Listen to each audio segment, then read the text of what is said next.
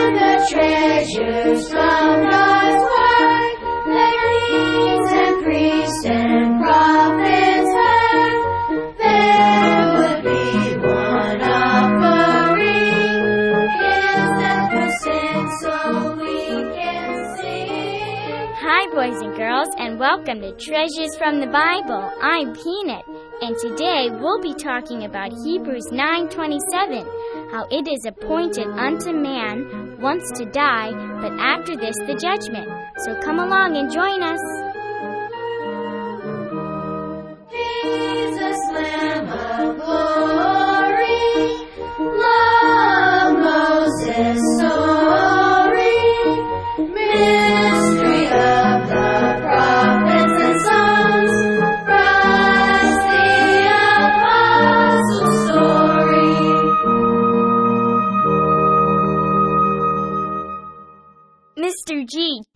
Other day my little brother saw this man standing outside of a store, and he said to me, That man is going to die. That's funny. What's so funny about that, Joey? Joey, death is extremely serious, and it's not something to laugh about, especially as most people who die will end up in hell. Unless the Lord returns first, we're all going to die. I guess I never thought about it like that, Mr. G.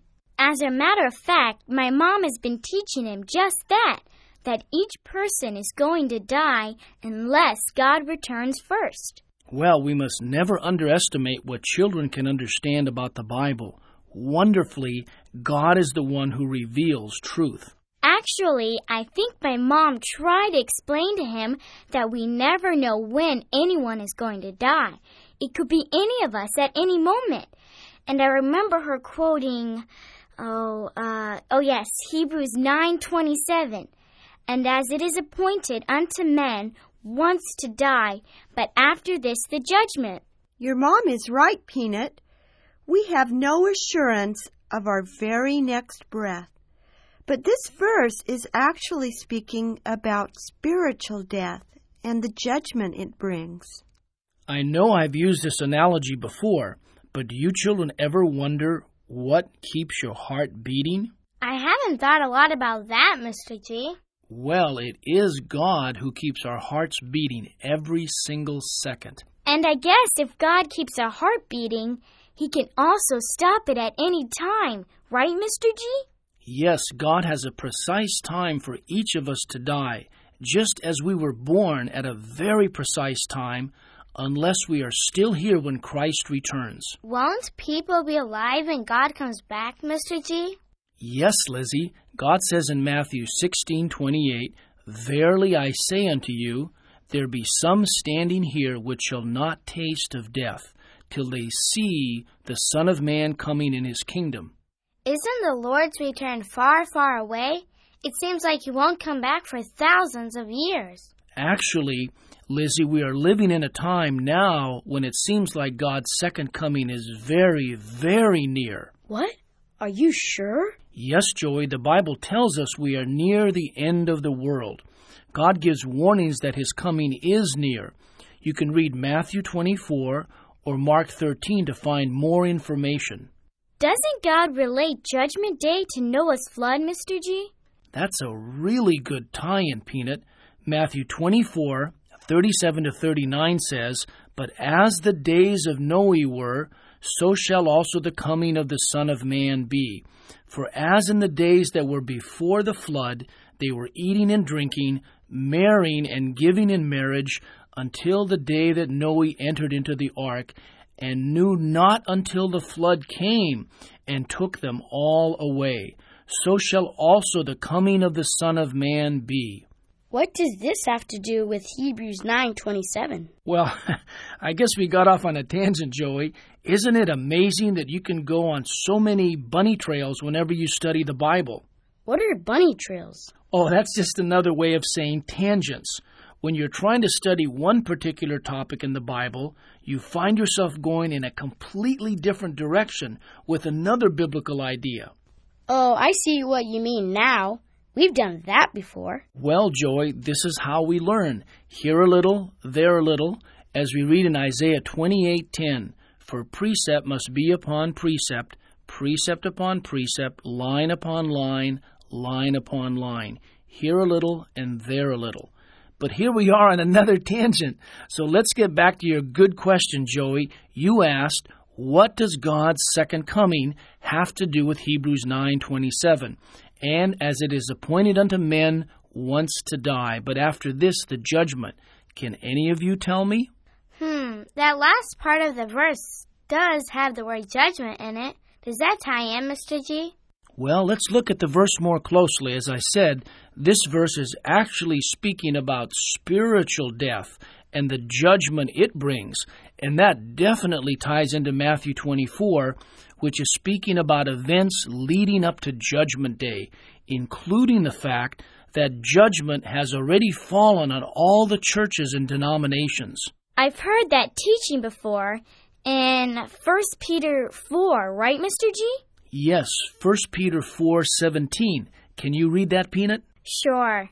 1 Peter 4:17 For the time is come that judgment must begin at the house of God. And if it first begin at us, what shall the end be of them that obey not the gospel of God? God is warning of his judgment, Peanut, by starting with his own house first. Then he will judge all the unsaved on the last day. They will have to stand before God, the great judge, and they will be found guilty since they don't have a Savior. Then God will send them to hell forevermore, where there is weeping and gnashing of teeth, and where the smoke of their torment ascendeth up for ever and ever, as we read in Revelation 14 10 through 11. Can you read that, Joey? Sure, Mr. G. Revelations 14 10 through 11. The same shall drink of the wine of the wrath of God, which is poured out without mixture into the cup of his indignation, and he shall be tormented with fire and brimstone in the presence of the holy angels, and in the presence of the Lamb, and the smoke of their torment ascendeth up for ever and ever. And they have no rest day nor night, who worship the beast in his image, and whosoever receiveth the mark of his name. Wow, it's so important to make sure we are truly saved while there is still salvation and while we are still alive. You're entirely correct, Peanut. This is the greatest issue any of us have to face. Just think of how great God's mercy is. He tells us that we can cry unto Him and we can read His Word, since faith cometh by hearing, and hearing by the Word of God, according to Romans 10:17. We've also learned from the Bible that God alone has to give us a broken and contrite heart. He has to break us because by nature all of us are spiritually dead and totally incapable of getting right with God on our own. Why don't I read the words to our hymn, That Day of Wrath, and then we'll listen to it in the van. Mrs. G and I will treat all of you to some ice cream. Great! All right. Yippee! That sounds like a great idea, honey. Now I'll read the words to this hymn. That day of wrath, that dreadful day, when heaven and earth shall pass away. What power shall be the sinner's stay? How shall he meet that dreadful day? When shriveling like a parched scroll, the flaming heavens together roll, when louder yet and yet more dread swells the high trump that wakes the dead. O on that day, that wrathful day, when man to judgment wakes from clay, be thou the trembling sinner's stay, though heaven and earth shall pass away.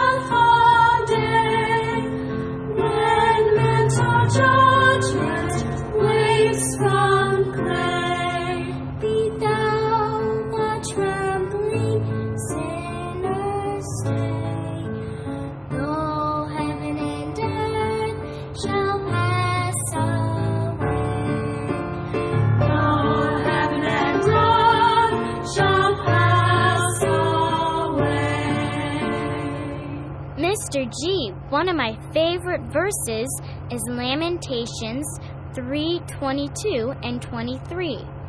It is of the Lord's mercies that we are not consumed, because his compassions fail not. They are new every morning. Great is thy faithfulness. That is a very comforting verse, Peanut, and our only hope whereby we can escape hell.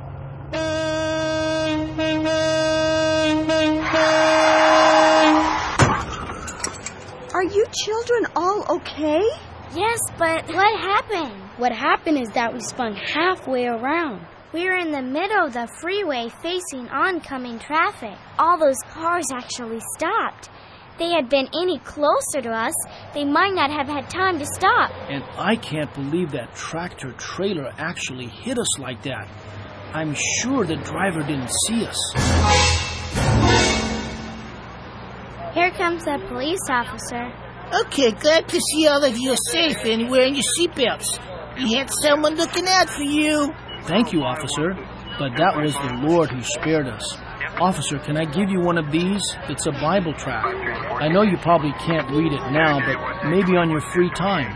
Thanks. I'll read it on my next break. A wise person pays attention to God's word. Thank you. Thanks again, officer, for all your help. You're welcome. And drive safely. Well, it looks like we've come to the end of today's program. We hope you enjoyed it. If you have any questions or comments, or if you'd like a free audio CD of any of these programs, please write to Treasures from the Bible and Outreach of Bible Ministries International and care of Family Radio, Oakland, California, 94621, USA. May God richly bless you with his salvation. Thanks for listening, and be sure and tune in next week when we'll learn something new from the Bible. Bye.